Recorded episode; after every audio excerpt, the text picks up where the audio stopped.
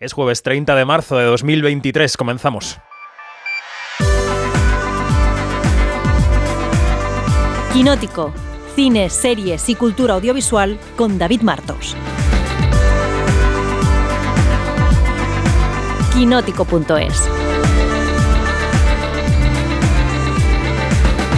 semana terrible que ha vivido Marvel con la salida de Victoria Alonso, con la detención de Jonathan Majors y en las últimas horas con el despido del presidente de Marvel Entertainment ha puesto a Disney en el ojo del huracán y mientras ese estudio, ese gran estudio centenario que ve como su gallina de los huevos de oro necesita una reorientación, se aferra a los viejos símbolos para seguir adelante. No solo a Bob Iger, a su viejo nuevo presidente, que está intentando poner orden, sino al Festival de Cannes, donde verá la luz Indiana Jones 5, el dial del destino.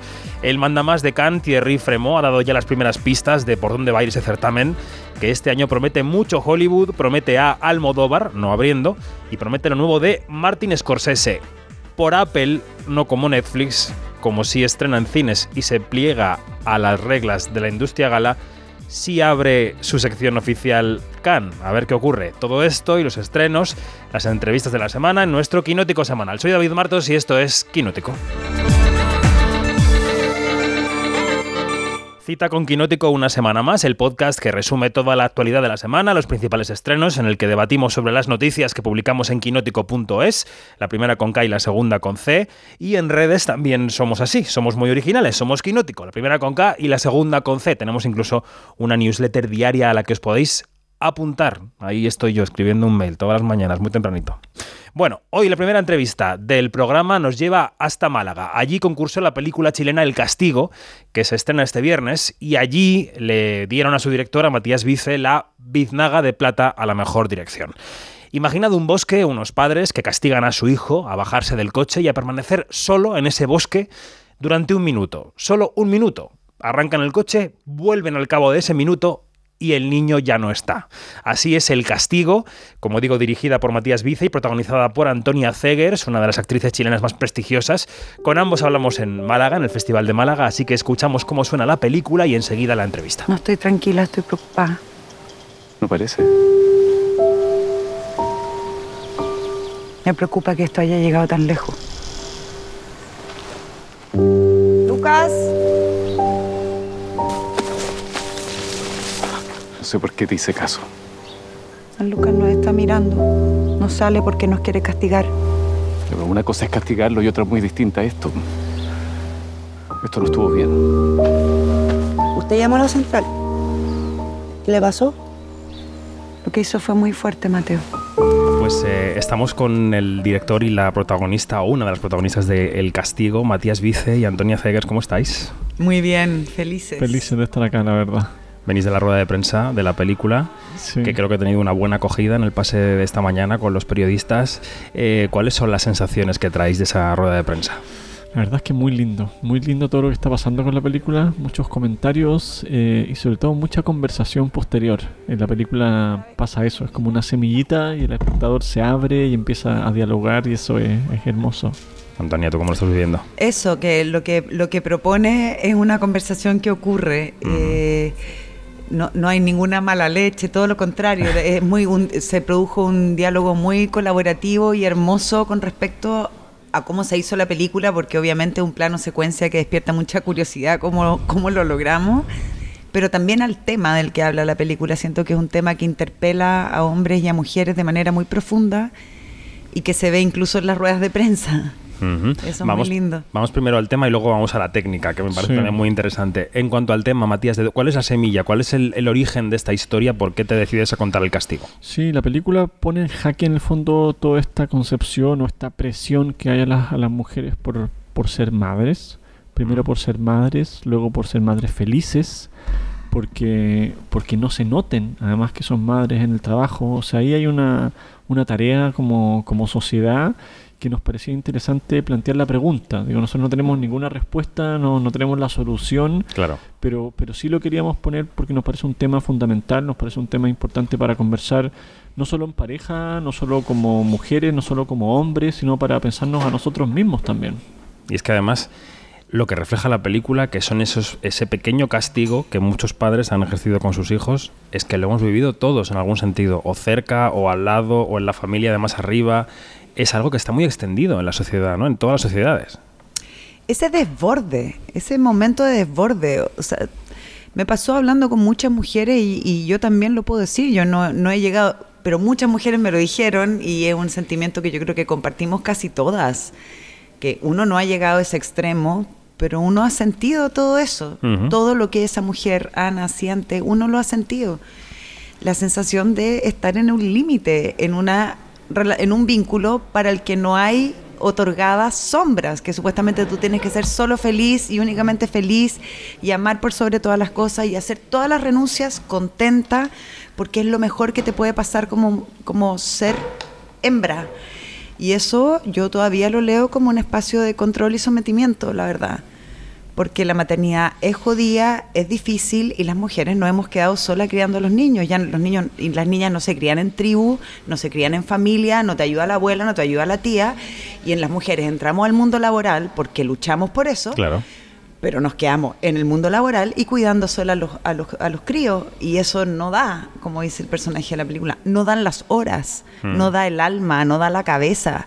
Entonces es una conversación social pendiente, no solo para las parejas, o sea, para el hombre de la pareja, sino también para los empleadores, para, para la sociedad en su conjunto, porque las chicas jóvenes no quieren tener hijos. No, no, claro. Eso es lo que está pasando. En Sí. mi país, en Chile, eh, justo mi padre está metido en un tema de estudios de políticas públicas y se hizo un estudio de mujeres entre 20 y 30 años y el 85% de las mujeres no quiere tener hijos. Y un porcentaje también bien impresionante decía que si tenía hijos no iba a ser con pareja, Mm. que son cosas que hoy día la medicina te, te puede otorgar. Tú puedes comprar espermios y, y tener tu hijo. Entonces, falta una nueva conversación para volver a generar las confianzas de que podemos hacernos cargo entre todas y todos de que haya generaciones de recambio también, porque mis hijos son mis hijos y yo les quiero y quiero lo mejor para ellos, pero también son los hijos de un país y de un planeta. Exacto. De un país, además, que, que- que legisla para ponerlos a trabajar, para que se jubilen de una determinada manera, para Exacto, que continúen con el ciclo, ¿no? Por Sí. eso te lo digo, o sea, hay países que ya en Europa, o así más cerca vuestro, que están pagando para que las mujeres Exacto. tengan hijos.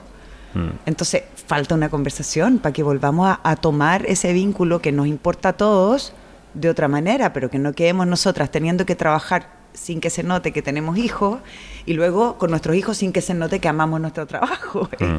es una disociación imposible. Y además cuando este tema ha surgido a la palestra en los últimos años se ha acuñado, al menos aquí en España, el término de las malas madres, ¿no? Que es un término irónico en cierto sentido, pero que al final acaba acusando y etiquetando a esas madres, ¿no? Es decir, bueno, las madres que ya no son tan buenas madres como antes porque pretenden trabajar, porque pretenden Eso. no cuidar a sus hijos todo el tiempo. Es muy loco porque el hombre lo tiene muy fácil. O sea, el Mm. hombre se separa, paga su mensualidad cuando la paga, lleva a su hijo al fútbol los domingos Y ya está. y es un buen padre.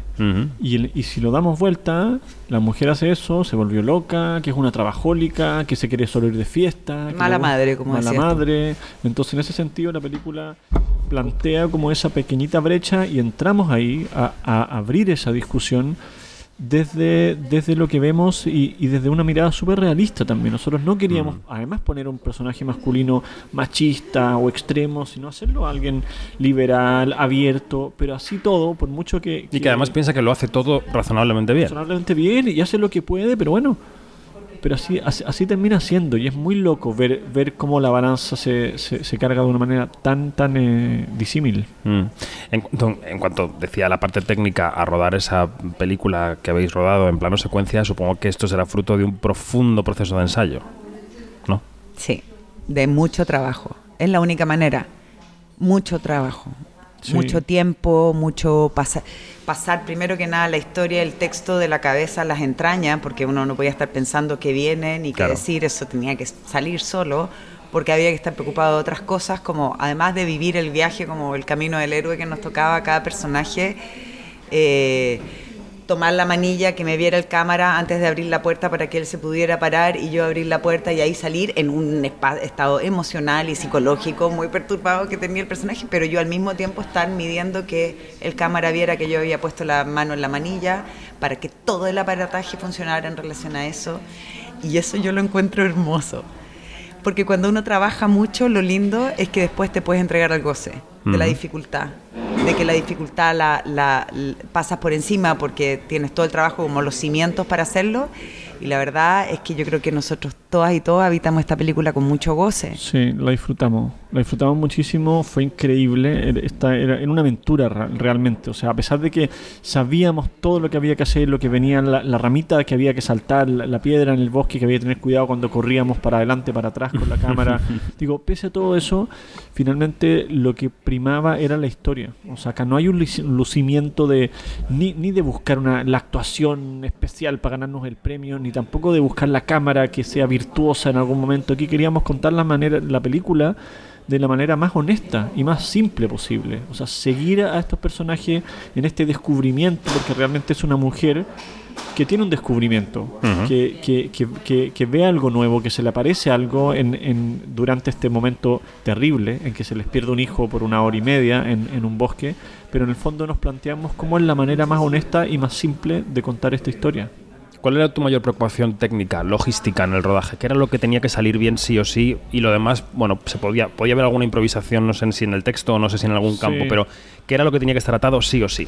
Yo creo que sí o sí que es, es llegar a un final así de emotivo y así de potente. O sea, la construcción dramática, ¿no? Dramática, sí. Y, y en ese sentido es, eh, obviamente tiene que ver primero con la elección de los actores, Ujú. con tener una selección chilena increíble de actores, tanto Antonia Seger, Néstor Cantillana, Catalina Saavedra, son tres monstruos, no solo del cine, sino también del teatro, acompañado por el Jair Yuri, Santiago Urbina, también tremendos actores.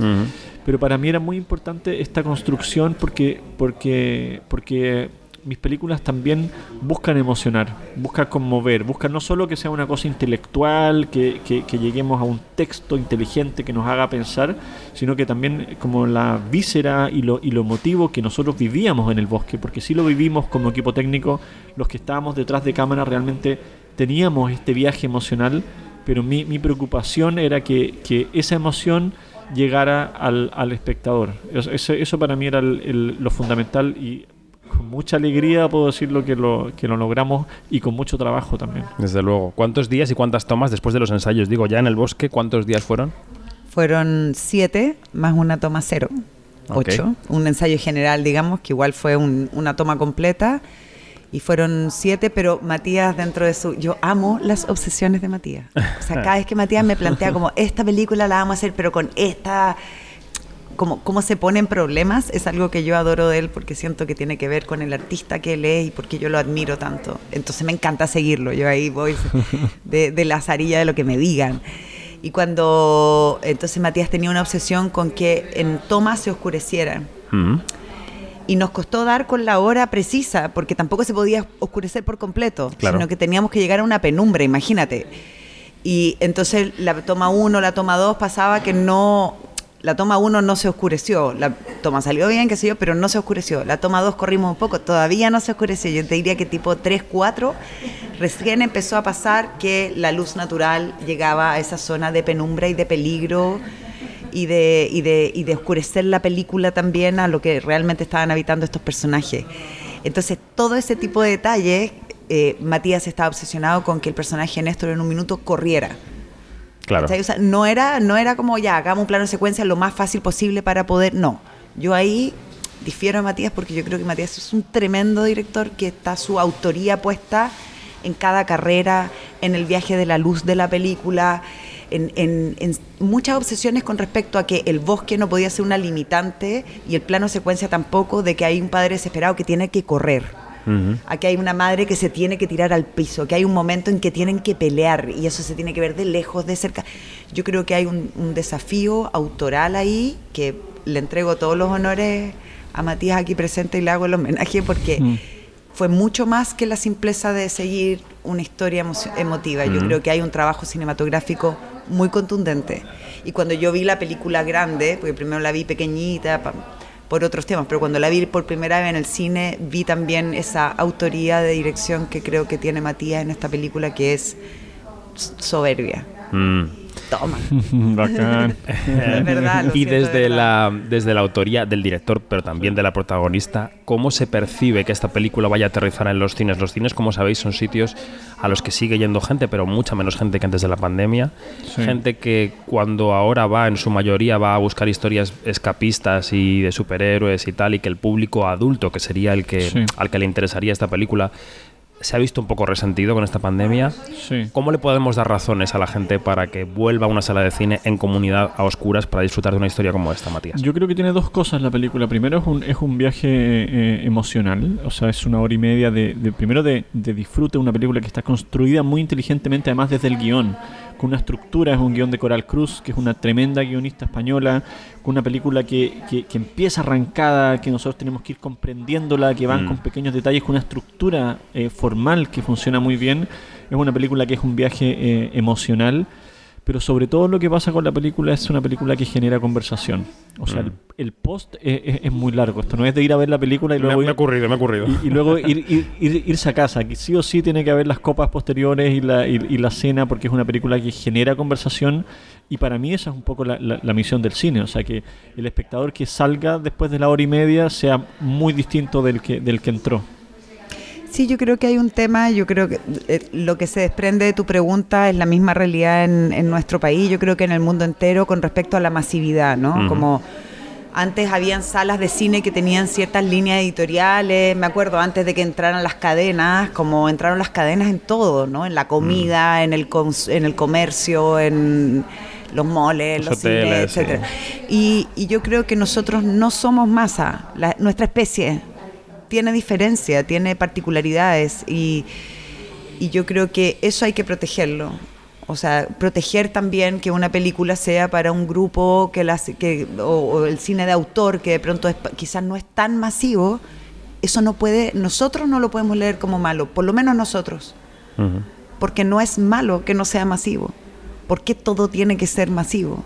¿Por qué todo tiene que ser consensuado? O sea, lo que es masivo es consensuado, tiene valores consensuados, belleza consensuada, la- los cánones de belleza, de, de entretención, son estructuras pero estudiadas Bueno, cada vez que alguien... eh, nos- para que tú sientas esto en el minuto 98 ya está bien. Y hay un montón de gente que va y, y le encanta y yo tengo hijos chicos y a veces voy y veo Mm. Marvel y lo paso increíble. Sí, sí. Y como ca- pero eso no quita que el cine de autor siga existiendo porque es condición humana que exista. Mm. Porque las historias se cuentan desde, desde las tribus, que hay Sí. cuentacuentos que van y tienen distintas maneras de contar la historia y esta no puede desaparecer.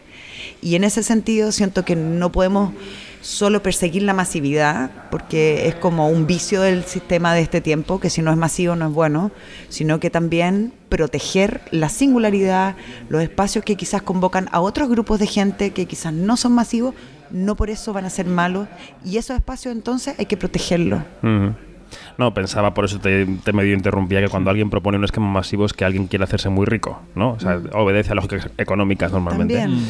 Y bueno, hay otras economías y otras maneras de subsistir Sí. de manera mucho Y más creo sana. que tenemos que defenderla y defender que se proteja en cada país el cine autor.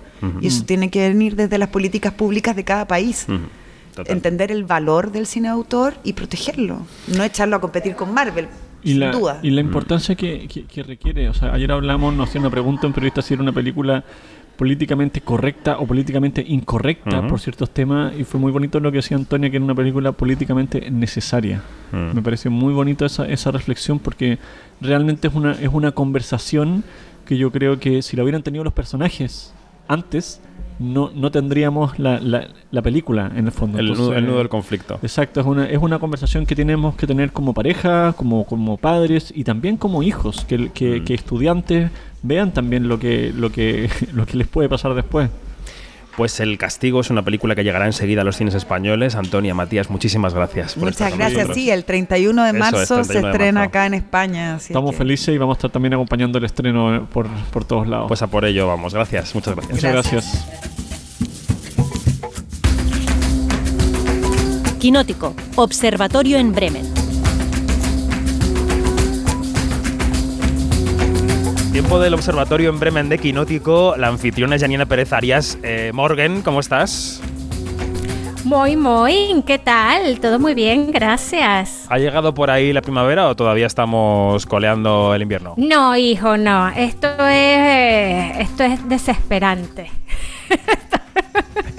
Esto es el, el- el- el invierno que no se niega a ir y todos en coro, vete por favor ya. Exacto. Bueno, yo vengo de Estados Unidos, como sabéis. Allí he dejado la flora de Connecticut con Alejandra Musi en un punto más invernal que en España. Vamos a ver cómo va la cosa por Madrid, que no me ha dado tiempo a mí ya casi ni de mirar por la ventana. Iñaki Mayora, buenos días. Buenos días, David. Mm, Ya estás en- entre nosotros, ¿no? En el mundo de los vivos. ¿Primavera en tu ventana o qué? ¿Qué hay por ahí esta mañana de jueves? Bueno, primavera es poco, o sea, estamos eh, casi en verano. Estamos ya aquí en Madrid, madre mía. Es verdad, yo, es yo he sufrido un ataque de alergia en cuanto he bajado del avión. Y recién llegado de Barcelona, donde también nos puede decir cómo va la floración, está Dani Mantilla. Buenos días, ¿cómo estás?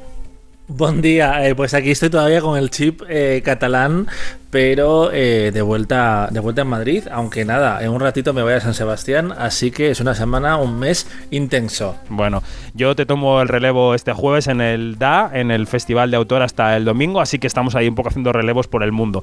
Ya sabéis que los temas principales de la semana son esas primeras pistas de Thierry Fremont sobre el Festival de Cannes, la semana horrible de Marvel y todo lo que Dani ha visto en el DA, el Festival de Cine de Autor de Barcelona. Así que, bueno, que todo esto lo podéis leer en quinótico.es. Vamos con los temas. Venga, empezamos por el primero, las pistas de Thierry Fremont. Thierry Fremont, al que le encanta soltar miguitas de pan, eh, como en los cuentos clásicos, le encanta que nos equivoquemos, que digamos que hay películas que van a estar en el festival y luego no estén. Él disfruta mucho. Entonces el otro día le dio una entrevista exclusiva a Variety en la que dijo básicamente tres cosas, ¿no? La primera, que el corto de Almodóvar vino a decir que sí que estará, aunque no será en la noche de apertura, porque dijo, ¿es un corto? No, pues no va a ser noche de apertura. Se había especulado con que se podía empaquetar con otros cortos de Godard, que eran inéditos. Bueno, pues no. La segunda noticia es que va a estar Scorsese seguramente, que Apple TV Plus sí que puede entrar en Cannes con mucha más alegría que Netflix, porque sí que se pliega a la, a la- a la reglamentación de estreno en salas de Francia. Y luego que allí, en la Crosette, escucharemos estos compases.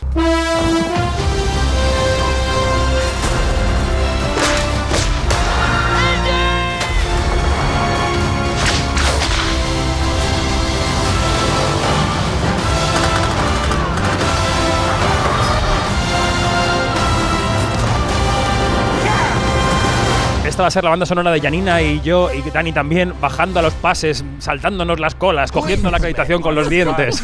Así va a sonar, sacando el látigo para abrir la puerta de la sala. Venga.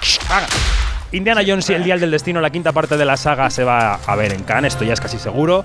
Eh, Janina, ¿qué te, ¿qué te ha parecido este rastro, este perfume que ha dejado Thierry Fremont en las últimas horas para que vayamos todos flotando hacia Cannes?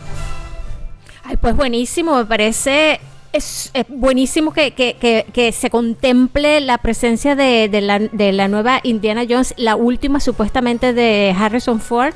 Y claro, esto promete bastante porque además está en la línea de la excelente edición del año pasado con estos super, estas superproducciones como fueron las de Top Gun Maverick y, y Elvis, ¿no? Que marcaron como Saca que mucho una, pecho una dos, línea sí. exacto, exacto. Entonces, claro, este, este- te- nos tiene el Thierry nos tiene súper alborotados, muy alborotados. Dani y Almodóvar parece que sí que va a estar, pero que no va a ser noche de apertura. Será un lugar mm, bonito, un lugar cuidado porque es muy querido en el festival, pero nada de apertura del festival. Es que había mucha confusión porque eh, se utilizaron todavía las declaraciones de, de Pedro en el podcast de Dua Lipa, ¿Que la verdadera li- lianta, eh, porque él dijo que el, el corto eh, will open in y, y muchos eh, muchas webs Tradujeron tradujeron fatal, como sí. Eh, inaugurará. y, y lo curioso es que nadie lo confirmó, sino que empezaron a repicar lo que iba a pasar. Tiene sentido que un corto no vaya a estrenar, pero habrá alfombra roja seguramente para Almodóvar y esperemos que para más cineastas españoles que en estas semanas están mandando las películas al comité al comité de selección. Ah, sí, ¿eh? ¿qué que- escuchas? ¿Qué escuchas? Cuéntanos la rumorología por dónde va. ¿Qué puedes contar? cuenta. Bueno, a ver, hay muchas expectativas con Víctor Erice, que estuvo en competición el- la última vez que participó en. eh, bueno, la vez dirigió una película hace 30 años y también fue jurado el año que eh, Tim Burton eh, y sus compañeros le dieron la palma de oro a Pichapón. Así que hay una relación entre Cannes y Erice y sería lógico.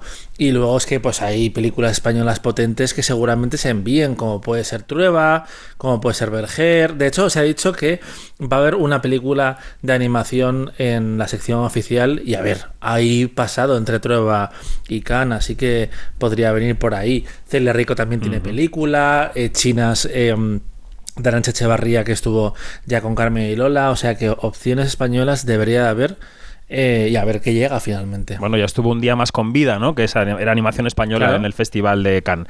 Y bueno, Iñaki, eh, la película de mm, Martin Scorsese, eh, Killers of the Flower Moon, ya ha establecido su fecha de estreno este otoño, en octubre, en España de la mano de Paramount Pictures, en otros países también en torno a esa fecha. O sea que ya está casi claro que la vamos a ver, ¿no? Que la veremos en cines. Sí, es un, un movimiento que ya, ya llevaba sonando mm, varios meses, ¿no? Que, que Apple iba a, iba a apostar por las salas de cine y, y bueno, pues parece que este, que este es el año y veremos si, bueno, ya sabemos también además que Air de, de Amazon también va a seguir un poco esa estela, que se estrena ya, o sea que, que son todo buenas noticias porque la verdad es que son películas que a uno le gusta disfrutarlas, a mí, hablo de por mi parte, a mí me gusta disfrutarlas En en, el cine grande. En pantalla grande y claro, eh, es un lujo poder eh, disfrutar de un grande como es Scorsese de hacerlo en pantalla grande y no en la pantalla de tu casa. Hashtag Mira, plataforma chicos, recogiendo eh, cable. Yo, yo esta semana he visto en el cine, en el Fenómena, Air, que es una película de plataforma que es de Prime Video y que además ya ha hecho este acuerdo de distribución con eh, Warner para eh, sacar la película con un estreno global. Y te ha gustado mucho, ¿no? Y me ha gustado mucho y es que te luce cine. No, no es lo mismo, es que a día de hoy todavía no es lo mismo. A ver, que ver películas en casa es maravilloso y muchas de nuestras películas favoritas las hemos visto así, pero eh, ciertas colaboraciones y ciertos proyectos estaría bien que haya una coexistencia entre las ventanas cinematográficas y que cada uno elija dónde verlas. Bueno, pues este es el primer tema. Cannes se acerca el 13 de abril, si no me equivoco, se da a conocer la sección oficial. Ese día es un poco como si vinieran los Reyes Magos para los cinéfilos, Totalmente. porque se descubren los regalitos. Pero bueno, y ese día también empieza el agobio de cómo repartimos, cómo repartimos el trabajo del Festival de Cannes, que será, que será sin duda muy intenso. David, este, yo creo que vale la pena mencionar eh, otra cosita de entretelones de, de esta entrevista que fue de por qué no una presidenta, una mujer Ah, en jurado. el jurado como presidenta, ¿no? Entonces, claro, esto, de- esto también es muy revelador porque él lo que dijo fue que, que, que claro que sí hubo una lista larguísima, eh, tomando en cuenta también que se estrena una nueva presidenta de la, del festival, como es ujú. Iri- Iris Knob, eh, Knobloch. Entonces, claro, este, esto como que, como que hay un, como que hay un desfase, ¿no? Entonces lo que dice es que sí, que se, que se enviaron muchas, muchas propuestas y muchas solicitudes, pero que ninguna de las mujeres a las que se les preguntó, y él no revela nombres, estuvo disponible. Sí, pero el papelón Entonces- de Rubén Oslund es fino, ¿eh? Porque claro, que te Eh. escojan a ti cuando han dicho, no, no, teníamos una lista de 34 mujeres y todas han dicho que no. Entonces, venga, Sí, Rubén, ponte Yo no tú. creo. Bueno, ya que estamos, ya que estamos con salseos, yo quería añadir otro entonces, que a, a Fremont le han preguntado también por la cuestión de, de Woody Allen y Polanski y demás, y ha dicho que cree que. Polanski no va a llegar, no va a llegar a tiempo a Cannes y que es posible que Woody Allen esté en el festival. Sí. Sería Y hay otra cosita, y hay otra cosita, y, y aquí seguimos con el salseo de esta entrevista, porque esta entrevista, aunque fue como que muy esquemática, se puede sacar mucho jugo. Yo ¿no? para mucho, sí.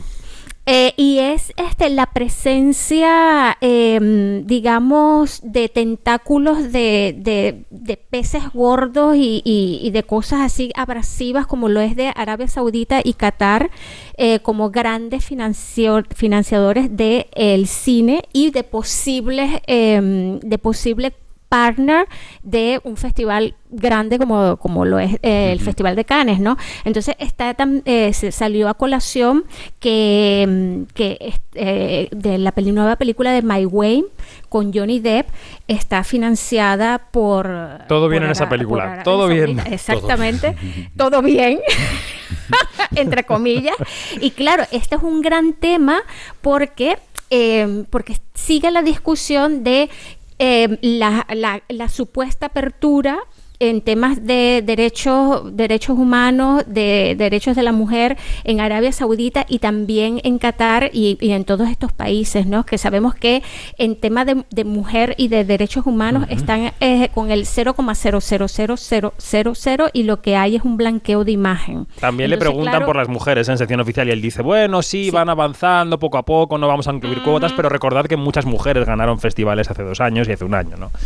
Sí, él, se, él se agarra mucho de ese recuerdo, de que en, en, ese año, que fue el, el, año bombazo, eh, ganó en, ganaron mujeres en Cannes, en, en, Venecia y en San Sebastián. Y se queda en el recuerdo. Pero la cosa es seguir trabajando en ello, ¿no? Bueno, avanzamos. Hablamos de mujeres, de mujeres con presencia en la industria. Y aquí la semana pasada le dedicamos un espacio a Victoria Alonso. La semana pasada dimos cuenta de que había la, esta principal ejecutiva latina de Hollywood que trabajaba en Marvel había salido de la compañía, no sabíamos muy bien las circunstancias, aquí especulábamos sobre qué habría podido ocurrir y desde entonces ha habido dos líneas argumentales muy claras que se han dibujado. La de, la de Marvel eh, se mantiene. Todo esto son fuentes que citan Variety y Hollywood Reporter, por tanto nos tenemos que fiar de las Biblias norteamericanas del negocio. Lo que dicen estos medios es que según Disney ella no había pedido permiso para producir Argentina 1985 para la competencia, para Amazon Prime Video, y habría violado su contrato. Lo que dice la abogada de Victoria Alonso es ellos estaban informados plenamente y lo que ha ocurrido aquí primero fue un poco más difuso y luego nos enteramos de que le habrían pedido al departamento que ella controlaba el de efectos visuales que borrase referencias LGTBI de la película Ant-Man 3 para poder estrenarla en Kuwait y que ella se resistió y al final como no quiso que la plantilla de Marvel hiciera estos cambios, tuvieron que contratarlo externamente para hacer los cambios y estrenar la película en Kuwait así, recortada, cercenada, censurada. Eso es en lo que estamos. Ayer supimos que Disney eh, Mm, sigue con su reorganización interna, se ha comido a Marvel Entertainment y ha despedido al histórico presidente de esta marca, a Ike Perlmutter, que era un tipo eh, que había intentado colar gente en el board de Disney, que había tenido chalaneo con Trump, en fin que sigue la limpieza interna de Bob Iger y además a todo esto se une perdón por la turra que estoy dando, pero es que estoy contando toda la semana de Marvel, que ha sido como la semana fantástica del corte inglés, han detenido a Jonathan Mayors por violencia de género este pasado fin de semana en Nueva York. Una chica lo denunció con presuntas heridas en la cara y en el cuello. Y este tipo no solo ha sido la estrella de Creed 3, que eso no le toca a Disney para nada, sino que era el villano en el que descansa, descansaba, descansa toda la fase 5 de Marvel, Kang, y encima, bueno, era la cara de un anuncio del ejército de Estados Unidos que yo pude ver en cines este fin de semana en Nueva York, diciendo alístense. O sea, es un tipo que se había cogido como símbolo de esta década, ¿no? Eh, tanto por Marvel como por el ejército, y resulta que este hombre ha sido arrestado, aunque su abogado dice que tiene pruebas, incluso un vídeo, de que es inocente. Entonces, eh, no sé cómo, no sé si os despeina esta situación. Dani, ¿cómo te quedas? Eh, pues podríamos decir básicamente que Marvel parece DC y que se le están acumulando los problemas.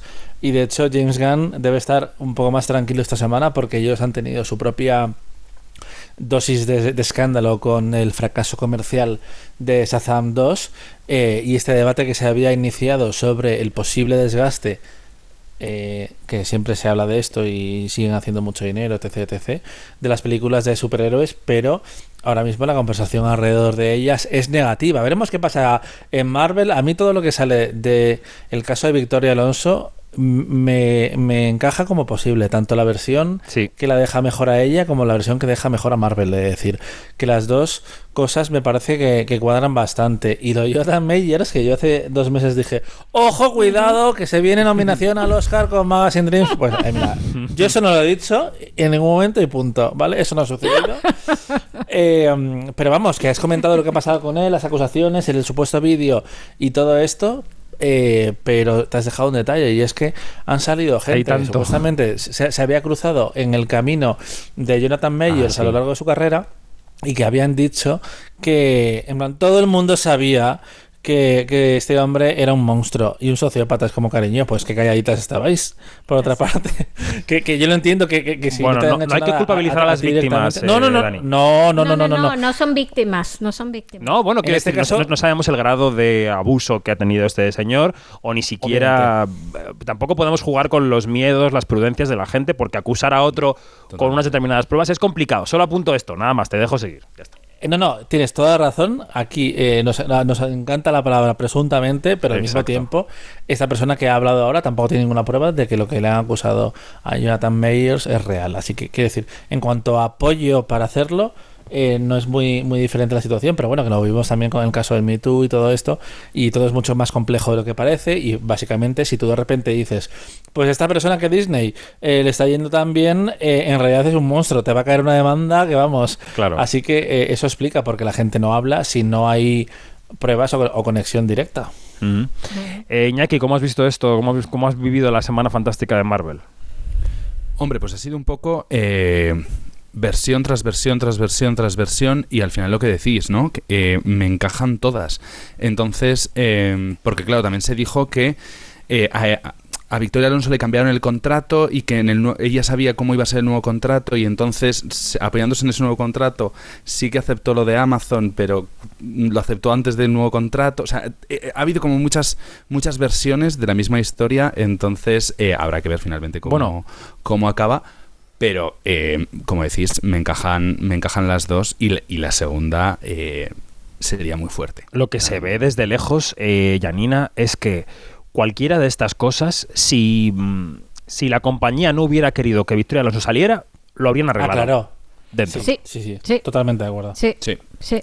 Eso Sí, eh, por supuesto, por supuesto. Eh, la parte de, de lo de Argentina, a ver, eh, hay como una cosa de destiempo, porque cuando entra Victoria Alonso en el proyecto, tengo entendido que Amazon todavía no estaba metida en Sí, ese proyecto. exacto.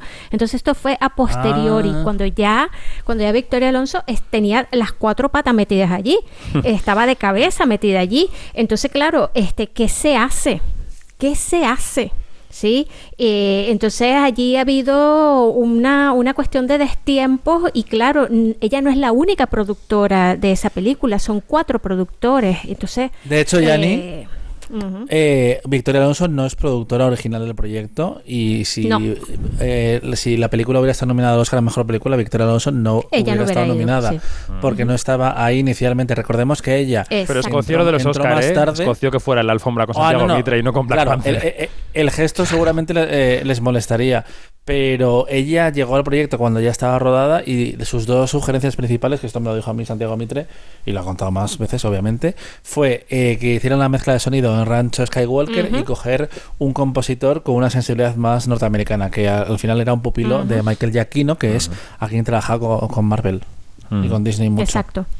Bueno, pues eh, vamos ya, eh, Dani, a hablar del DA, del Festival de Cine de Autor de Barcelona, que yo voy a tomar el testigo, como digo, este jueves, pero tú has estado allí casi una semana, has visto todo lo que se ha proyectado, has hablado con mucha gente.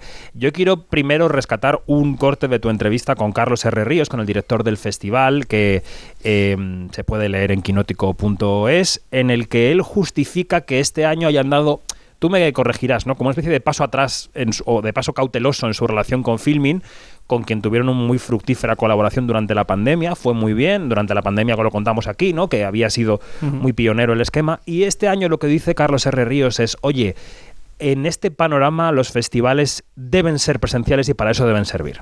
Este año no hay nada específico en, en online, estamos trabajando ya para el 2024 para ver qué, podemos, eh, qué queremos hacer entre Filming y nosotros.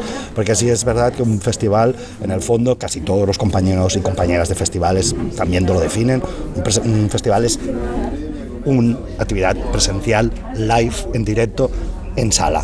Porque además tiene los efectos de si tú programas todo online, para que entonces en Córdoba vas a organizar unas sesiones de cines y a lo mejor ya se han visto. No es una, no es una manera de confrontar, sino yo sigo hablando de un análisis de cómo programar, qué es la función de un festival, cuál es la función de filming y cómo ay- ayudarnos y, compro- a- y y ayudarnos en, en lo que sería la promoción. Bueno, sobre esta entrevista, Dani, y sobre cómo has visto el festival, adelante.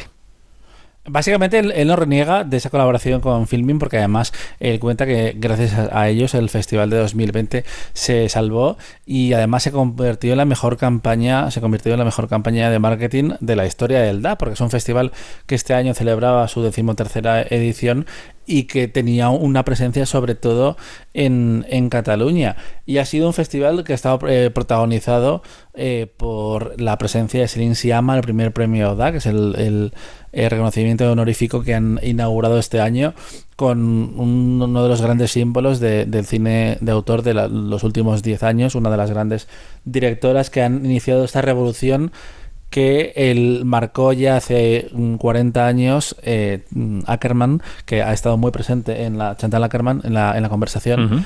Y fue muy bonito, por ejemplo, ese encuentro eh, de Carla Simón y ella en la Fundación Joan Miró. Al día siguiente de una masterclass el Insiama también, después de que Carla volviera a aparecer, que yo pensaba que iba a haber dos veces la misma charla, pero no. Eh, Carla solo apareció para darle el premio y dedicarle un discurso muy bonito. Yo tengo un mensaje aquí, Sí, desde sí, aquí sí, para Carla. Simón, que es vete ya a descansar y a Ah, no, escribir. totalmente, Porque es que lleva la pobre dos meses diciendo que no va a dar más entrevistas ni más actos y la pobre no deja de aparecer. Y es como, basta ya, vete a escribir, que te queremos escribiendo, Carla Simón. He tenido esta conversación eh, con, con eh, Pepa Blanes y Zurro, que también estaban estos días en Barcelona, y es como, a ver, Carla, por favor, que alguien se la lleve a su casa, que, que descanse, que esté con su hijo, eh, que, que escriba, que, que- la dejemos en paz. Porque además todos queremos un trozo de ella, ya sea festivales o periodistas, y, y porque ella es muy cumplida. eh, pero sí, sí, es el momento de, de liberarla y ya eh, volveremos a cogerla dentro de un par de años cuando cruzamos los dedos, vaya Cannes con su tercera película, que ya... Pero ¿cómo le iba a decir que no salto. a Celine Siama? ¿Cómo Ah, le iba no, a claro. decir que no? O sea, no. No, no, no, no, no. Pero es que estuvo también en Málaga, está en todas partes. Es todo a la vez, en todas partes, Carla Simón. Y, y también, ah, eh, bueno, la- esa conversación fue, fue muy bonita, la verdad. Y Celine Siama está un momento cayero de su carrera. Ella ha dicho que no quiere volver a participar en un gran festival porque cree que se han vuelto demasiado competitivos, que tampoco le apetece hacer grandes producciones porque prefiere controlar casi todos los detalles de, de sus producciones, que quiere ser responsable de la arquitectura económica de, su película, que eso yo no sabía a qué se refería exactamente, pero básicamente es, yo no quiero ver el presupuesto, yo quiero saber dónde va el dinero de la película y quiero que la gente cobre de forma justa. Y bueno, os invito a leer eh, ese resumen de, de la charla. Además, creo que la fundación lo va a subir eh, próximamente, así que si tenéis mucha curiosidad, porque en 2000 palabras no se puede resumir todo lo que pasó ahí, ni mucho menos, pero fue, fue guay. Y también estuve hablando, por ejemplo, con Joao Pedro Rodríguez, que estrena estos días eh, Fuego Fatuo.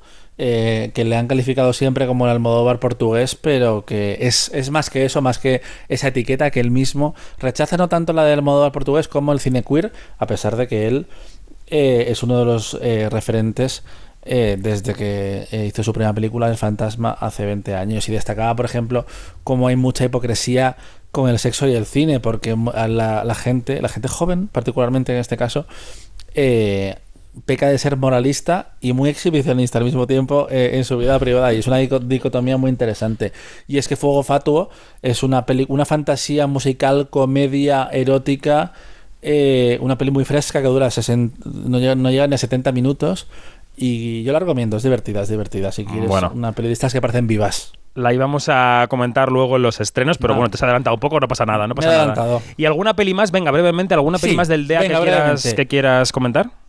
Blue Jean, que vamos a hablar más de ella, yo creo la semana que viene, que es de Georgia Oakley, que es la como la segunda gran peli independiente del cine británico este año. Se llevó cuatro bifas eh, la noche que, que ganó After Sun y es una peli sobre una eh, joven, una, una mujer lesbiana, una profesora en los años 80 cuando hubo una ley que perseguía la homosexualidad en Reino Unido y ella como que lleva su vida con miedo y vergüenza.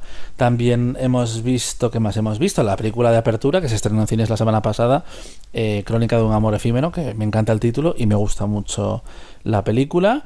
Y, O sea, eres Janina. Sí. Eres Janina. Tienes que decir 47 películas. ¿En serio? Bueno, he dicho, he dicho tres. He dicho tres. He Aprendiendo dicho Janina. alguna película mm, brevemente. Bueno, y la, y la quinta que quiero recomendar. Mira, te voy a decir una cosa, David. Eh, cuando eh, mis amigos o mi tía o tal escuchan Quinótico, me escriben y dicen, me encanta Janina, me hace muchísima gracia. Y yo, pues a mí Vamos a ver. Janina lleva aquí años y años y jamás se irá Sí, sí. y por algo es, pero también Sí, sí. hay que cortar un poquito las alas porque si no sería la enciclopedia británica de las películas. Tienes toda la razón. de cinco recomendaciones nunca. Vamos, sigui- siguiente tema, ¿qué toca? No, no, no, no. Quiero preguntaros, enseguida vale. se va a conectar María José Arias un momento por teléfono porque le quiero preguntar un par de estrenos que le han parecido. Pero no, os quería preguntar también a Janina y a, y a Iñaki qué, qué impresión nos da el DA desde fuera, ¿no? Como festival, porque yo creo que, que tenemos una inflación de festivales evidente y cada festival tiene un poco su propia personalidad. Me gustaría que Jani y e Iñaki brevemente nos digan qué les ha parecido desde fuera esta celebración del DA.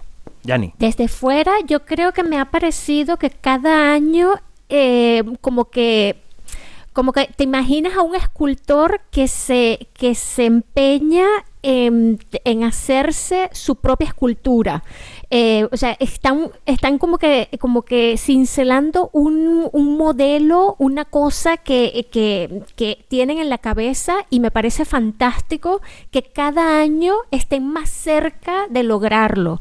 Y este año la, la programación ha sido espectacular. O sea, es una cosa increíble.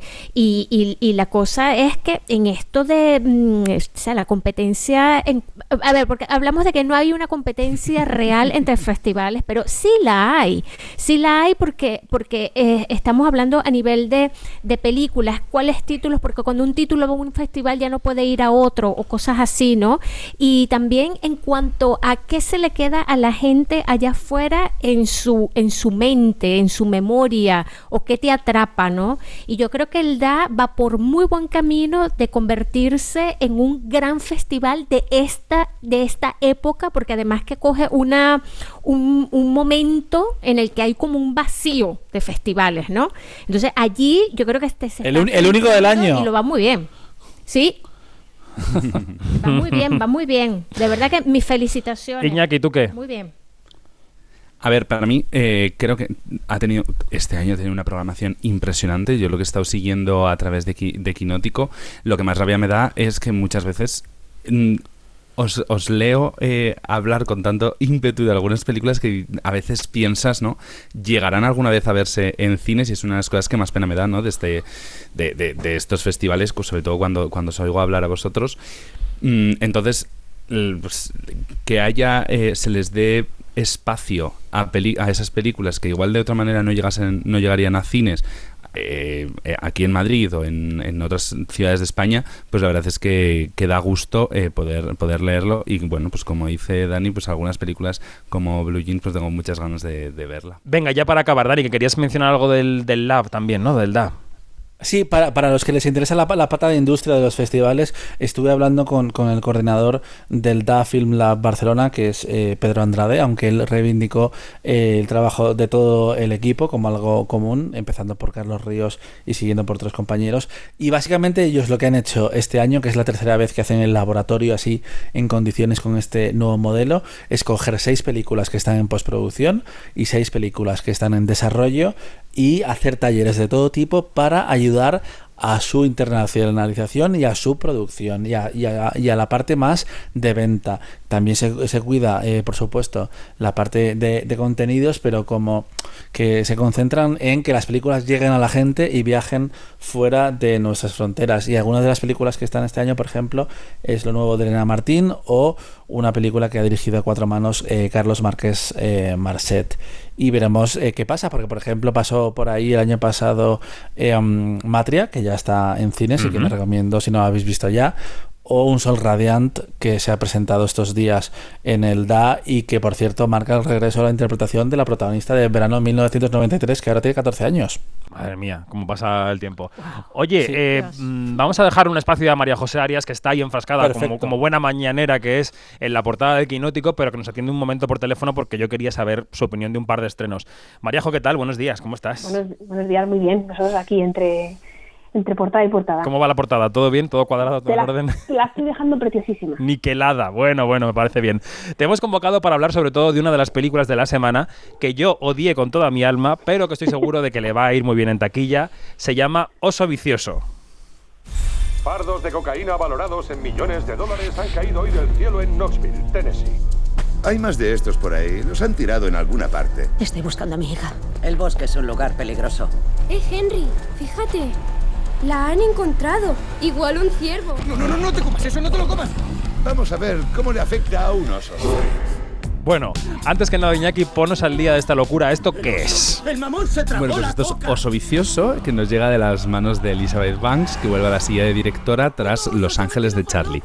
Llega pues esta surrealista película inspirada en hechos reales, en la que un grupo de turistas, policías y delincuentes pues intentan sobrevivir a un oso asesino que ha perdido el control después de ingerir la cocaína que ha caído del avión de un narcotraficante. Como veis, pues muy loco todo. Venga, María Jodale, ¿a ti qué te ha parecido la película? Oso vicioso, que, que en inglés se llama Cocaine Bear, pero aquí es oso vicioso. Bueno, Venga. se llama, se llama Cocaine Bear porque Cocaine Bear existe y es una institución en el país. O sea, está disecado y puedes ir a un centro comercial en Kentucky a verlo y hacerte fotos con él. A mí me parece, o sea, yo creo que locura es, que lo habéis dicho varias veces, es la palabra que mejor define a esta película. A mí lo que, lo que me hace gracia es que eh, la historia real no era para tanto. Entonces lo que han hecho ha sido imaginarse qué pasaría si, si ese oso que en la vida real apareció muerto por sobredosis, por decirlo simplemente, eh, hubiese andado por ahí colocado mm, atacando gente. Entonces, a mí la película no la he odiado como tú, tampoco me ha encantado todo el rato, eh, porque ya sabes que yo tengo un problema con la casquería y los... Y hay bastante casquería. Claro, entonces cuando era el absurdo y cuando los personajes estaban ahí pues haciendo un tonto, porque Claro. eh, tal, bien. Eh, cuando salía el oso puesto y tal, bien. Cuando ya empezaba la casquería y la sangre, eh, me, reconozco que me tapaba un poco los, los ojos. Me queda como entre que sí y que no. O sea, la Ya. media película sí y media película no. Pero era que la- me, me- me hacía gracia la idea, porque yo creo que cuando esto ocurrió en los 80, tú lees una noticia así de sucesos y lees el titular y te imaginas lo que pasa en la película. que la realidad fue todo mucho más sencillo, Sí. por suerte. Porque Está claro, pero eh, a mí lo que me pasa es que entiendo perfectamente el público al que va dirigida la película, que es un público hormonado, ¿no? Que quiere ver miembros saltando por los aires devorado por un oso y un oso esnifando rayas, ¿no? Me parece bien, pero eh, de Elizabeth Banks, y no porque sea mujer, ¿eh? no tiene nada que ver con que sea mujer, esperaba más cuidado de la historia. Yo creo que a la película le falta eh, tejer un poco más la trama, el argumento. Aquí es una mezcla loca de personajes que solamente es como un parque de atracciones viendo cómo los soltamos en la Pero- jaula del oso y viendo cómo se despedazan. Pero a ver, David, con la premisa de un oso puesto de cocaína en un bosque, ¿qué, qué trama le querías pedir a esa película? Bueno, pues ya que estamos inventando, por lo menos darle un poco más de solidez. Pero es que yo, claro, aquello es el parque de atracciones de la casquería fina solamente. Hay un, no, hombre, hay un poco también, voy a romper una danza a favor de, del guion loco este, hay un poco también de relación madre-hija, padre-hijo. Bueno. Eh, hay, hay un poco así de amistad, ¿sabes? pero la peli va a lo que va. O sea, no va a hacerte un historión de personajes y un hilo argumental y un arco y tal, no va a lo que va. Lo que más me gusta es Margot, Margot Ma- Martindale haciendo de, de Ranger de los parques de Estados Unidos Bueno, y cuando se pone coqueta... y enamoradísima más. y luego, eh, bueno, pues siendo muy... ¿Qué? bella. ¿Qué? Eh, ¿Qué? Silencio. Silencio. muy Es- radical con el spoilers. oso. Spoilers, por ¿Puede favor. ser que esta haya sido la última película de Ray Liotta? Sí, Sí. yo creo Sí. que. Bueno, estaba rodando Ah, otra cuando falleció, que no sé si al Mm. final... La última estrenada, desde luego, sí. eh, él está en la película que es el, es el mafioso que pierde la. Vamos, el, el traficante que pierde la cocaína, ¿no? En ese avión. Que además luego tiene una trama familiar un poco extraña que tampoco entendí muy bien. Yo creo que la película. eh, la vi todo el tiempo como con la ceja levantada, como diciendo, ¿esto qué es? Y no solamente por las, por las, por las piernas que saltan por los aires, sino. mm, el guion. David se, se llamaba El oso vicioso. No sé exactamente qué esperabas. Ya, es que No, en Estados esperaba. Unidos, en Estados Unidos, cuando yo entré el otro día a verla, era Cocaine Bear. Pero se llama así porque el oso original se llama Que sí, que Cocaine sí. y aquí, claro, oso cocainómano, imagínate. Pero aquí le han puesto un título incluso más resacón en Las Vegas de lo que. O sea, que aquí el título se De corresponde hecho- mejor con la película. Eh, cuenta la leyenda que hubo un brainstorming para eh, titular esta película y había opciones como El oso farloso. Farloso, madre mía. Bueno, en, en- en la- en lo- en los medios cuando recogieron la noticia en, en los 80 eh, le apodaron Escobar, haciendo un juego de palabras con Pablo Escobar. También. Y, Oh, que Escobar. El chiste, el chiste fácil Bueno, ahora que- solo. Ahora que dices Pablo Escobar, en, en Colombia le pusieron oso intoxicado. Ajá. Bueno. Intoxicated. Es un poco, es que es un anglicismo. Bueno, esto es el oso vicioso, el Cocaine Bear, que, evidentemente va a hacer mucha pasta porque va a atraer mucha gente a los cines. También Mariajo ha visto un estreno que llega a Apple TV Plus, protagonizado por Taron Egerton y que nos lleva hasta a los 80 también. O sea, justamente volvemos a esa década. Estamos en la fiebre de esa década y en la fiebre, que no ha pasado nunca, y en la fiebre de los jueguecitos, ¿no? De llevar al cine cómo se inventaron los jueguecitos. Eh, hablamos de la creación del Tetris. It was the most beautiful thing I'd ever seen. I played for five minutes. I still see falling blocks in my dreams. It's poetry, art, and math all working in magical synchronicity. It's. It's the perfect game. Bueno, la película se llama así, Tetris, Tetris. Tetris, Esta semana llega Tetris, la semana que viene llega Super Mario. ¿Qué es esto, Mariajo? ¿Y qué te ha parecido? A ver, por favor. Antes de hablar de Tetris, te lavas la boca un respeto. ¿Cómo que jueguecito? Es un juego perfecto. Si lo acabas de decir en el corte que has puesto. O sea, yo que no, no puedo jugar a videojuegos porque me lío con los botones y soy súper torpe. Tetris tengo un vicio, no puedo Que lo sepan los oyentes de Quinótico están dando por teléfono por una razón. O sea, no puedo. O sea, me lo has pillado. Estaba jugando al Tetris, no estaba con la portada. O sea, la película, o sea, como de un juego como el Tetris, que es aparentemente sencillo, se han marcado un peliculón sobre mm, dinámica de empresa, sobre patentes, sobre mm, la Unión Soviética. eh, o sea, me- es una cosa muy loca, pero no loca con el rollo de, de oso vicioso, sino es una historia que está muy bien contada, muy bien interpretada y luego está muy bien llevada a la pantalla porque han jugado mucho con la estética de Tetris a la hora de, de- del montaje y de mostrar las escenas y de la estética. Y bueno, Taron Egerton está estupendo y el, y el actor que hace el papel del, del creador, de, de Alexei, que es en realidad el creador de, de, Tetris, eh, Nikita Efremov, creo que lo dije Ujú. bien, est- eh, están los dos, tienen una química eh, muy que funciona muy bien en la película. Yo creo que la película dura como dos horas y tiene un ritmo brutal que no te esperaría de la creación de un videojuego. Pues te imaginarías a alguien, pues como yo en mi cueva viendo series, pues alguien en su cueva creando un videojuego. Y nada que ver, o sea, es una historia de, de espías, de pues eso, de patentes, eh, mete Microsoft, Atari, bueno, Me recuerda un poco, eh, Mariajo, eh, a la que vimos Janina y yo en Berlín de BlackBerry, ¿no? O sea, mm, Jani, es un poco también eso, ¿no? La construcción, las Oh. patentes. No sé. Oye, entonces Con bastante muchas car- hay interesante, muchas, ¿no? Hay muchas Mm. carreras, luego, pues claro, como están de- por medio los, los espías rusos y los funcionarios rusos y tal, hay como pues este rollo de América y Rusia también, en la contraposición de las culturas, de la política, pues sale Gorbachev, o sea, es una cosa... Está, está realmente, más allá de, de la, de la historia de- del juego en sí, que es muy interesante, cómo está contada hacen que sea todavía más, más interesante y hay, hay momentos que dices, perdona, ¿esto es real? Bueno, vamos Yo a tengo una dejar... pregunta. Sí, tenemos que dejar a Mariajo que se vaya, pero venga, la pregunta rápido, va. ¿Cuándo se va a hacer en España la película de cómo se inventó la fregona? Porque vamos, yo creo que, que ya, que ya Bueno, va tocando ahí empecé- eh, eh, esta, ahí está la polémica. De, totalmente, basada en hechos reales, eh, yo creo que ahí hay donde tirar. Mariajo, puedes no contestar ver- esto si lo quieres. Yo preferiría ver la película del primer traje de astronautas. Que También. se, se hizo Oh, aquí. Me parece, sí. me parece más interesante que la fregona, con todo mi respeto para la fregona, que es Oye, eh, me parece mucho más útil la fregona que el, que el traje de astro- de Bueno, astronauta, quién ¿eh? sabe, Pero- quién sabe. Díselo a Matt Damon en Marte. Bueno, Oye, sí, pero la, lo, de, lo del traje de, de astronauta lo tocaron en, en la serie este, eh, El Ministerio del Tiempo y fue espectacular. O sea, hay un filón allí increíble en cuanto a historia, ¿no? Mm. Oye, que le quería siento, preguntar a. Mariajo, antes de que se vaya, ¿qué le parece que The White Lotus 3 vaya a ser mm, ambientada en Tailandia? Porque no sé si eh, vas a seguir viéndola o no, o vas a pasar de ella, o te da igual que sea en Tailandia, o qué. Pues es que, ¿sabes qué pasa? Que yo solo he visto la segunda, que es en Sicilia, porque a mí lo de ricos sufriendo no me, no me, no me Te tira de Italia, ¿no? Más que los ricos. Claro, entonces la de Sicilia me la vi porque, pues eso, porque era Sicilia. Entonces no sé yo si... Y, y ahora sí me la vi, no te, te creas tú que me terminó de convencer, he de decir. Hala, Mariajo, a tu portada. Venga. Encantada de venir a hablar de, de cine. Un abrazo. Chao. Adiós, adiós. Vamos ahora con esas noticias que no son las obvias de la semana, pero son las que ha rascado por ahí Iñaki Mayora. Quinótico, lo que tienes que saber. Venga, Iñaki, ¿qué nos planteas esta mañana? Bueno, pues hoy se anuncia la sede de, de los Goya de- del año que viene, 2024. Todavía no se sabe qué ciudad saldrá elegida, pero bueno, hay varias que ya se huele que están bien posicionadas. Veremos qué, qué sucede. Luego quiero que, que vosotros os mojéis. Ha sali- salió eh, antes de ayer el tráiler de Asteroid City. No, ayer, perdón, el tráiler de Asteroid City, la nueva película de Wes Anderson, que ya tiene fecha de estreno, que será el 16 de junio. También me gustaría saber qué os ha parecido. Recordemos que se ha grabado aquí en España, en Chinchón.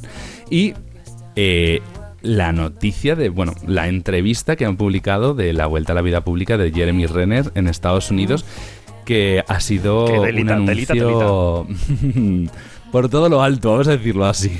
Bueno, vamos por partes. Los Goya 2024, esta mañana a las 11, si no me equivoco, Dani, va a salir Fernando Sí. Méndez Leite a la tril a decir eh, a la vil de y será un sitio, como en los Juegos Olímpicos. ¿Tú qué intuyes? No Eh, ni yo- idea. no, no, no, yo quiero preguntarle a Iñaki cuáles son esos, esos rumores. Claro. porque Yo no he escuchado ninguno, básicamente. Yo apuesto a, a partir de los rumores de Iñaki. Iñaki. Los rumores son? Venga. Granada, Barcelona y Valladolid. Uh. Úpale. De hecho, en Barcelona. Me queda un si no poco frío. equivoco, En Barcelona, si no me equivoco, solo se han, se han hecho. El una año vez, de han todo sobre mi madre. Celebrado una vez. ¿Verdad? Sí. Y después. cuando, eh, cuando también- Almodóvar le cantó el cumpleaños feliz a- al príncipe Felipe. Exacto. Había salido por ahí lo de Entonces- Barcelona en algunas entrevistas, de, sobre todo del anterior presidente, de Mariano Barroso. Ha estado circulando por ahí. Yo, que no tengo ni idea, no había oído ninguno de los rumores, voy a meter a Madrid en la ecuación. De nuevo. Sí, yo creo que mm, quizá Madrid está poniendo mucho dinero cada año en los premios eh, 4K y en los platino. Mm, quizá podrían volver a Madrid. No tengo ninguna información, es una intuición de que, bueno, pues un paso por boxes, digamos, ¿no?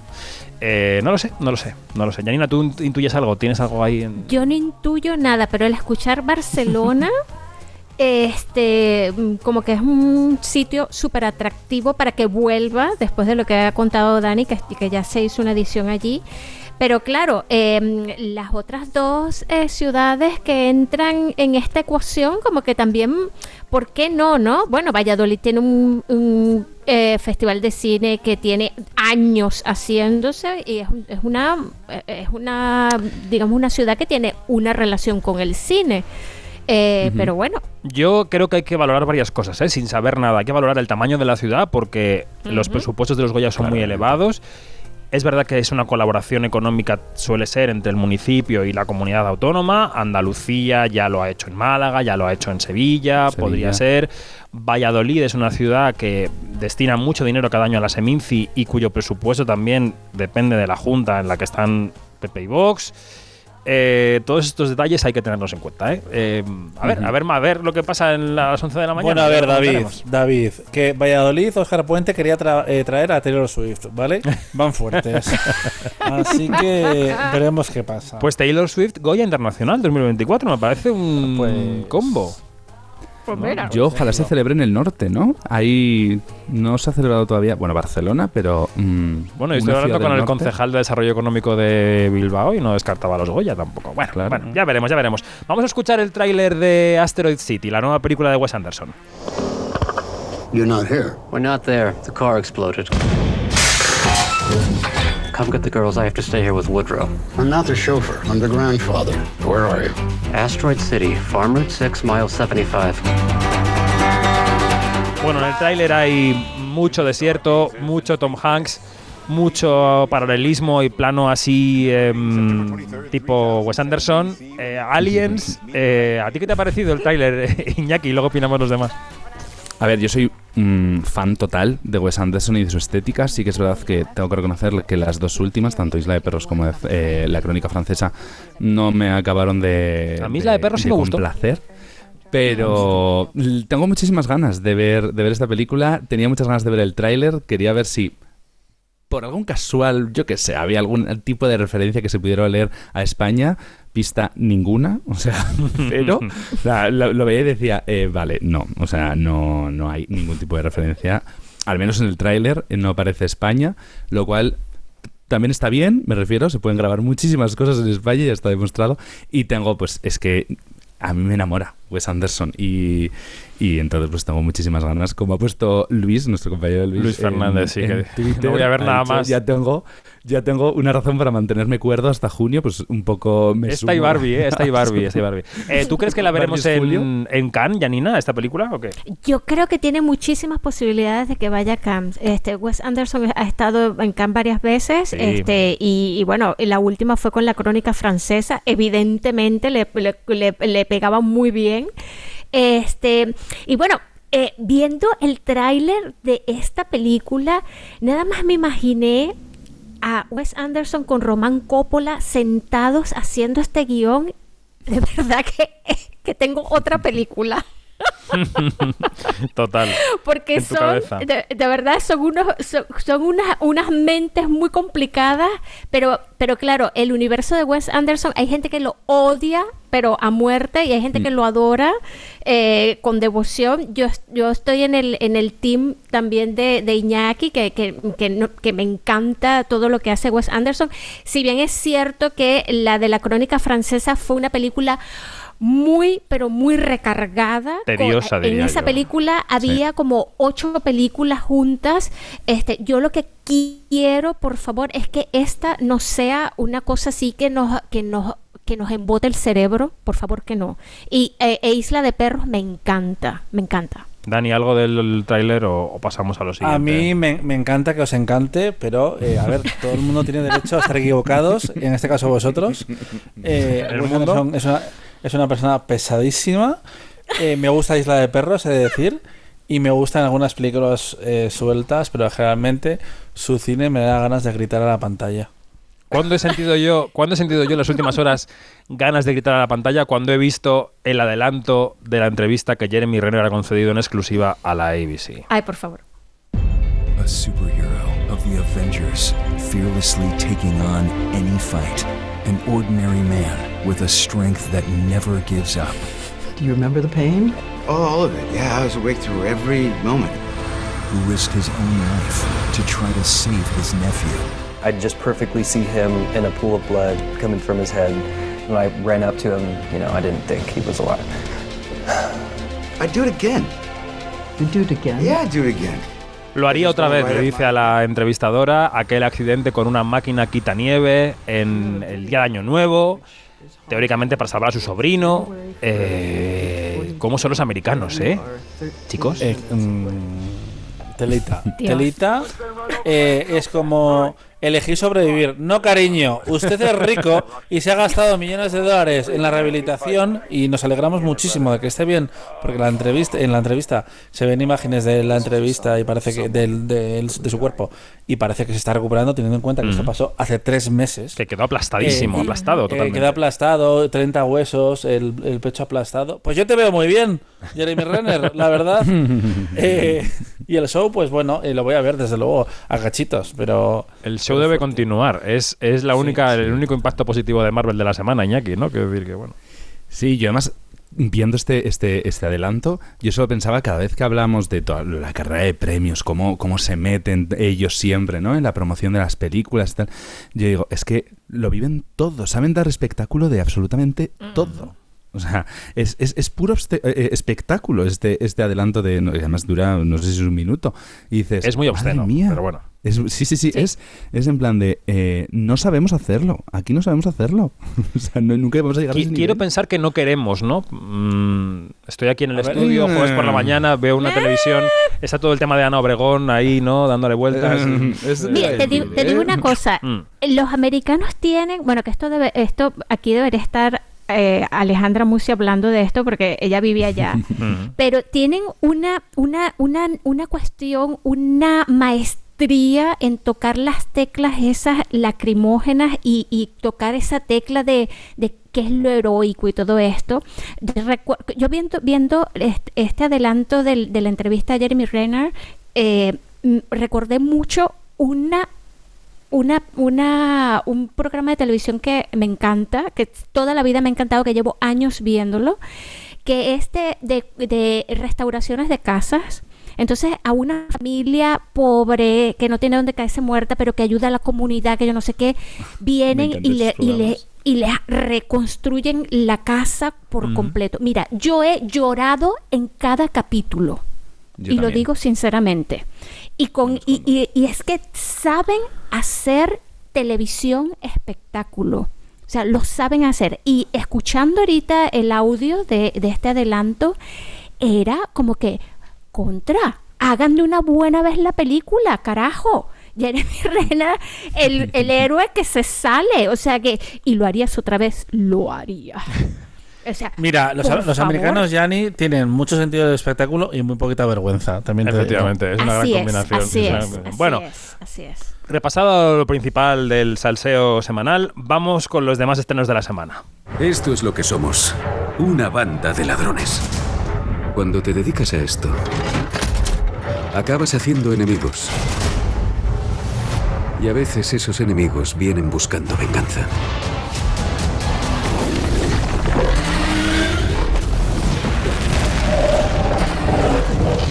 Bueno, esto claramente son los dragones en las mazmorras, ¿no? Porque lo que suena es uno de los grandes estrenos de la semana, Dragones y mazmorras, honor entre ladrones, que tenía yo puesto dragones en el guion, no, honor entre ladrones. ¿Qué esperamos de esta nueva adaptación del juego de mesa, eh, Iñaki? Ya, o sea, no me diréis que no es una tendencia. Tetris, Super Mario Bros, Dungeons and Dragons, basta ya. Venga, Iñaki, explica.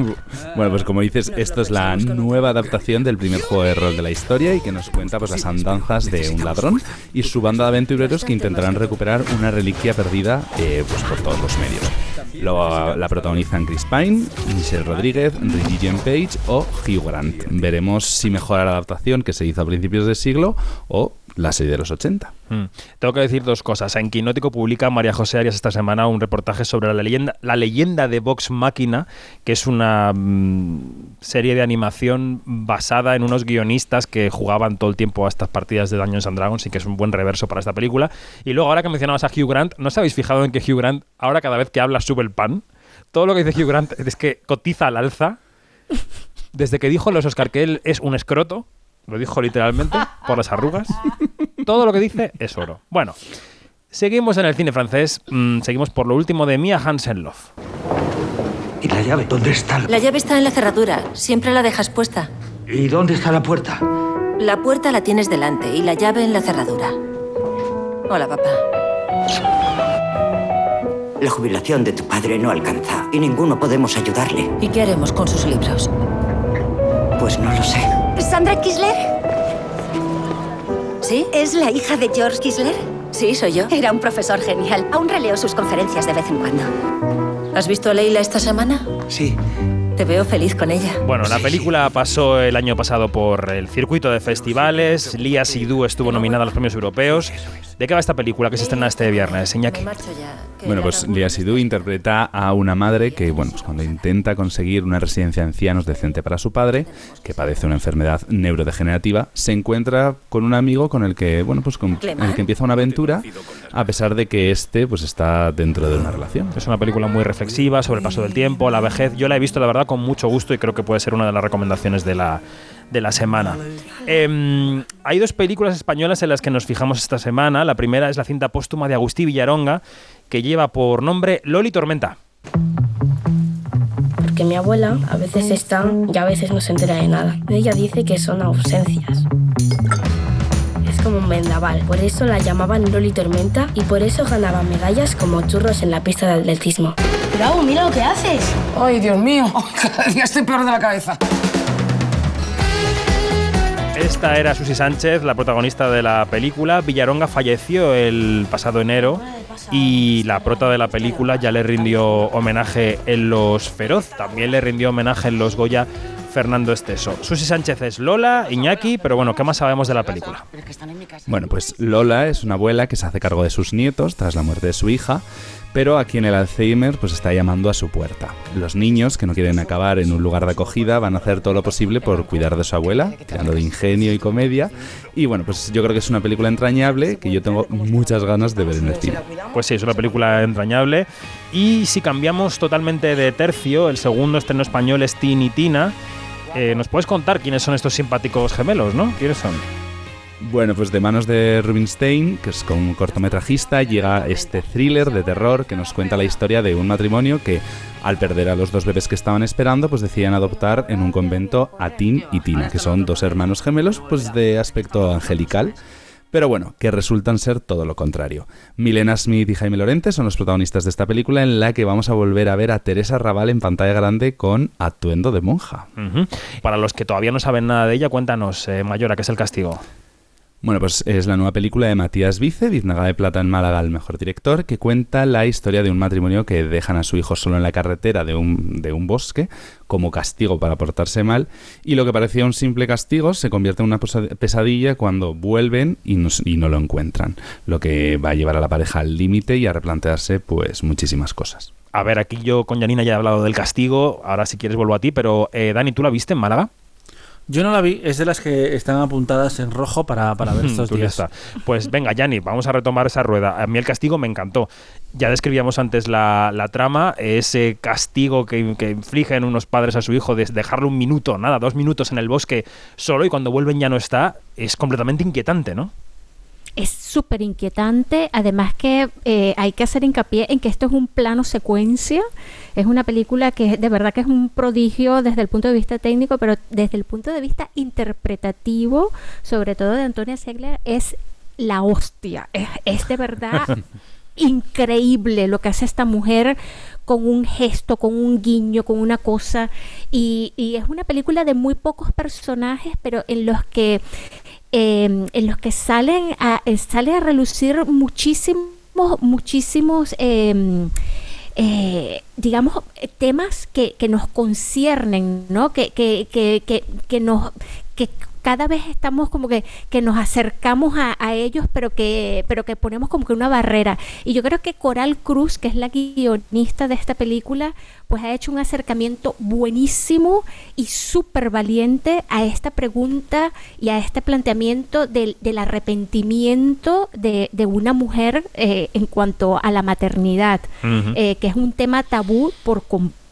Es, Coral Cruz es una voz muy muy interesante que, que, eh, Dani en uno de sus de sus de, de sus reportajes de eh, no se escriben solas eh, las películas digo pues la, la nombró y, y de verdad que hace una un acercamiento a todas esas a, a todas esas cositas esos temas eh, que podrían surgir entre una pareja eh, en estas circunstancias, eh, pues muy, muy, muy perturbadoras, de verdad que sí. Venga, vamos. Re- Recordemos que Coral Cruz eh, fue también co-guionista de Villaronga en, en Cierta Gloria y de Marqués Marcet en Los días que vendrán, que quizás debería ser un nombre que, que eh, estuviera más ubicado todavía. Mm.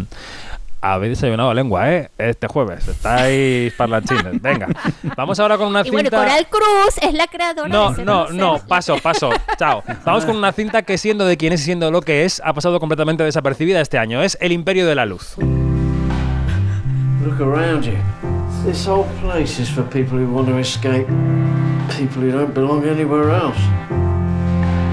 How do you feel? I do feel a bit numb, I suppose. Que no tengo yo nada en contra de Coral Cruz, ¿eh? pero que es que tenemos que continuar. Conociéndote, Iñaki, estoy seguro de que tienes muchas ganas de ver esta película, El Imperio de la Luz. Cuéntanos un poquito más, venga. Bueno, pues llega de la mano de Sam Mendes esta fantástica historia de amor entre una mujer blanca y un negro en la costa sur de Inglaterra en los años 80, con la Thatcher y el, raci- y el racismo a flor de piel de fondo, y con un escenario que por lo menos a mí me vuelve loco, que es un cine antiguo. Olivia Colman, Michael Ward, Colin Firth y Toby Jones son los protagonistas. ¿Por qué crees, Dani, que esta película no ha pitado nada en la temporada de premios? A ver, a veces si ladra como un perro y ca- camina como un perro es un perro. Esta película no gustó. Se proyectó en Telluride y a las horas quedó claro que la división era brutal y lo que se decía principalmente de ella era que mm, e intentaba abarcar demasiados temas en una misma historia y que al final no se, no se permitía contar bien ninguno de ellos. Yo creo, quiero creer que la voy a ver, pero me estoy dando cuenta que el 31 de marzo es una Es un estallido. ya, eh, estallido totalmente, Totalmente, de cine ¿eh? y de series y por cierto eh, como esta no la ha visto quiero hacer un breve apunte eh, muy breve ¿eh? que decir que Dragones y mazmorras es divertidísima Ah, que lo habías visto, no de momento hemos la había antes. visto. sí sí sí sí me lo pasé genial y además es de los dire- directores de Noche de Juegos que es una de las Mm. comedias de Hollywood que Mm, más gracia guay. me han hecho de la última década y, y es una tontería que funciona eh, sorprendentemente bien. Y Chris Pine también está realmente eh, gracioso. Bueno, pues dos series nos quedan por mencionar. Una llegó con muchísimo bombo y muchos clics el pasado lunes a la plataforma HBO Max. Es la cuarta temporada de Succession. Chivy, are you snaking? We hear that you've been talking to the Jimenez transition team. Well, no. Oh, no? No. No? Okay, so it's lies that our friend told us? They're lying to us? Well, I've talked to them, but it's because I'm helping them out. as Bueno, así suena, es, es como Okay, el, so- el gorgojeo típico ¿no? de Succession, estas conversaciones entre los hermanos, los hermanos Roy, que en esta cuarta temporada pues seguirán haciéndole la guerra a su padre, al personaje de Brian Cox, que esta semana, por cierto, ha visitado Madrid. Ayer estuvo delante del Saturno devorando a sus hijos en el Museo del Prado con una camisa imposible de que la lleve nadie más que él, unas flores ahí muy primaverales. En quinótico.es y en nuestro canal de YouTube podéis encontrar la entrevista que Marina Such le hizo a, a- a Sarah Snook, que es la Siobhan de la serie, y nos contaba esto sobre que, bueno, lo que se había rumoreado, ¿no? Que ellos no esperaban que la ficción fuera a terminar con la cuarta, pero al final, bueno, parece que sí que están contentos con cómo lo han solucionado los guionistas. I wasn't convinced that it could end the way it, that it does, but um, we we knew throughout the season that that there was the potential that it could end. Um, that that the writers were toying up of whether this was going to be the last season or we could go for a season five. Um, so it was was uh, was expected to have an answer. But I guess I also hoped that it wasn't going to be the answer Yeah. that we got, as did everybody else, you know. Bueno, pero al final Uh, dice que but sí, que cuando leyeron el final sí que les pareció convincente. ¿Os ha dado tiempo a ver el primero de Succession estos días, Iñaki, Janina, Dani? ¿No? Por supuesto. Todavía no. A ver, Iñaki. Yo lo tengo pendiente. Dale. Eh, bueno, es que además me, ha parecido que has, que elegido una de las, para el podcast, una de las mejores secuencias que hay en el, en el primer capítulo, esa conversación entre los hermanos en la que le acusan a ella de poder estar eh, maniobrando mm, a sus espaldas. Yo creo que Siobhan, que además es mi, mi personaje favorito de la serie, en este primer capítulo está increíble, tanto en esa secuencia como en esa secuencia final que tiene con su, vamos a con llamarle su, marido. Con su Matthew McFadden, ¿no? Exacto. Con su Matthew McFadden. Bueno, y en cuanto a series españolas, llega la segunda temporada de Sentimos las molestias. Vosotros sabéis que si no puedo ni beber ni follar, esto no es vida. Por favor, métete la camisa, que vamos al Teatro Real. ¿Y eso? Han puesto a Lombardo por delante. Voy a dirigir yo el ciclo completo. Por supuesto, maestro. Todos sabemos que va a cambiar, es muy exigente. Yo estoy entrenando regularmente. Bueno, vuelven los Rafas, Iñaki, que vamos a encontrarnos en esta segunda temporada de la serie. Bueno, pues desde hoy mismo se puede disfrutar ya en Movistar Plus de esta segunda temporada de la comedia en la que volveremos a ver a Resines y a Reyán en sus papeles de director de orquesta y vieja gloria del rock respectivamente, los conocidos como los Rafas, intentando aceptar de una vez la vejez e intentar aprender a disfrutarla, con la ayuda esta vez de un nuevo personaje que es Alejandro, que está interpretado por Manuel Galeana. Vaya fin de semana, ¿eh? Para encerrarse en los cines y al salir encerrarse en casa. Y volver a salir para ir al cine. O sea, es impresionante. Dani Mantilla, Janina Pérez Arias, Iñaki Mayora, gracias. Hasta pronto. Adiós. A Un ti. abrazo, adiós. adiós.